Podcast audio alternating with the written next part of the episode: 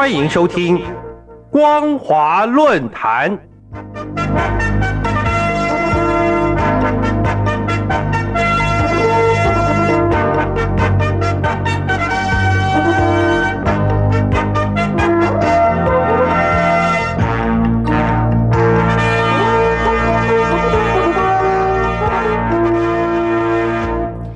听众朋友您好，欢迎收听光华论坛，我是黄轩。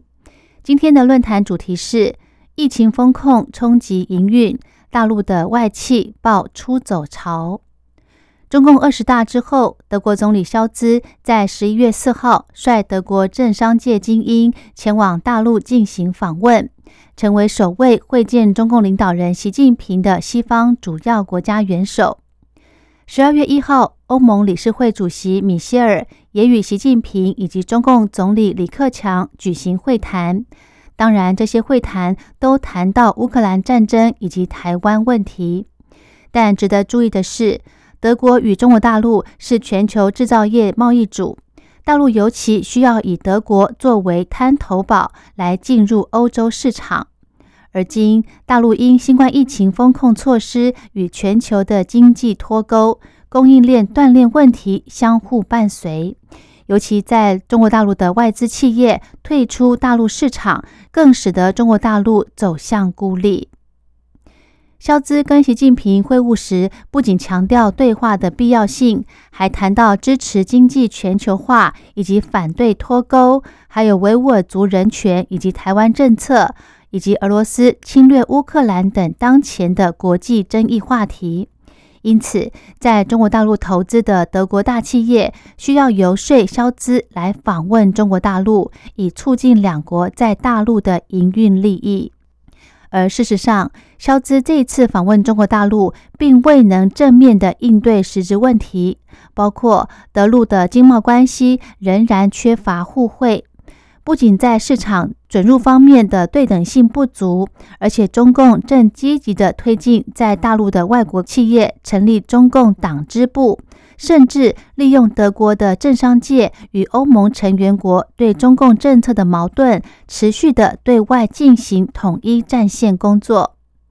按照中共公司法第十九条的规定，在公司中，根据中国共产党的章程规定。设立中国共产党的组织，展开党的活动。公司应该为党组织的活动提供必要条件。中共共产党的章程第三十条规定，基层单位凡是有正式党员三人以上的，都应当成立党的基层组织。而这些规定适用在中共的国企，以及在陆的外资企业，以及中外合资的企业。德国驻华商会曾经在二零一七年十一月发表声明，反对强制外资企业建立党支部。声明指出，企业做出自由的决定是创新和增长的基础。随后强硬的表态，如果这种影响外资企业的方式再一步加强的话，那么不能排除德国企业退出中国大陆市场，或是另外考虑对德国企业投资决定的可能性。而时隔五年，德国商报对在陆企业党支部及影响进行抽样调查，从发出的问卷发现，化工巨头巴斯夫、西门子的回复证实德国企业内设有党支部，而宾士公司、福斯以及宝马等企业则是不愿公开回答。另外，根据商报的自行调查。宾士公司、福斯以及宝马这些德国企业的内部也都设有中共党支部。另外，根据商报的消息显示，至少有一家德国达克斯指数企业的在陆工厂，中共党员参与工厂选址、经营模式以及人事安排等决策过程。商报认为，其他德国企业也应该面临同样的局面。而欧盟驻华商会则是认为。在中国大陆的外国企业越来越担心执政的中共太过于介入企业经营，而这一次商报的采访专家则是一致认为，在中国大陆的外资企业正在逐渐失去对自己公司业务的控制能力。可见，即使在陆的德国企业也是急需消资访陆，以促进德国企业的营运利益。而实质上却难掩得气，必须在大陆政治正确的经营难题。尽管中共动态清零政策转向调控放松，然而中国大陆国内外双循环相互促进却出现矛盾。一方面，大陆仍持续面临经济、房地产低迷以及能源短缺、粮食安全风险以及全球供应链断裂等多重打击。然而，大陆却未与全球经济全面脱钩，全球贸易、投资、外企、基金仍热衷在中国大陆的市场投资。第二方面，大陆经济转向实体与内向型发展。却缺乏证据显示去全球化的现象正在大陆落地，或者外资企业将全面退出中国大陆。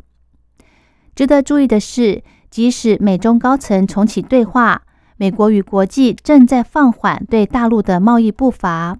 不仅多家的大型跨国公司，包括苹果、高通、艾迪达等，因中共政策不确定性。高风险以及分化西方阵营，加上地缘政治恶化等因素，已经陆续的宣布退出中国大陆，而转向越南以及印度这些具有供应链高互性的国家来进行有岸外包贸易。而且，即使未全面撤出的，也已经大幅的减少在大陆的营运规模。美国自今年起就与我国、越南、印度等地区强化双边贸易关系。可预期的是，外企科技行业与劳动密集型的制造业将会持续调整在中国大陆的业务，以及缩小规模或是退出中国大陆。另外，根据国际半导体产业协会的统计，至二零二四年底，中国大陆将新建三十一座晶圆厂。而这个长海战术不仅将出现产能与库存过剩，导致销价竞争，而且成熟制成的晶圆厂也可能难与已享有政策补助的大陆半导体厂抗衡，导致部分二三线的厂商被迫退出大陆市场，让陆气的半导体厂做大。可见，所谓国内外双循环相互促进，仍存在着主客观矛盾。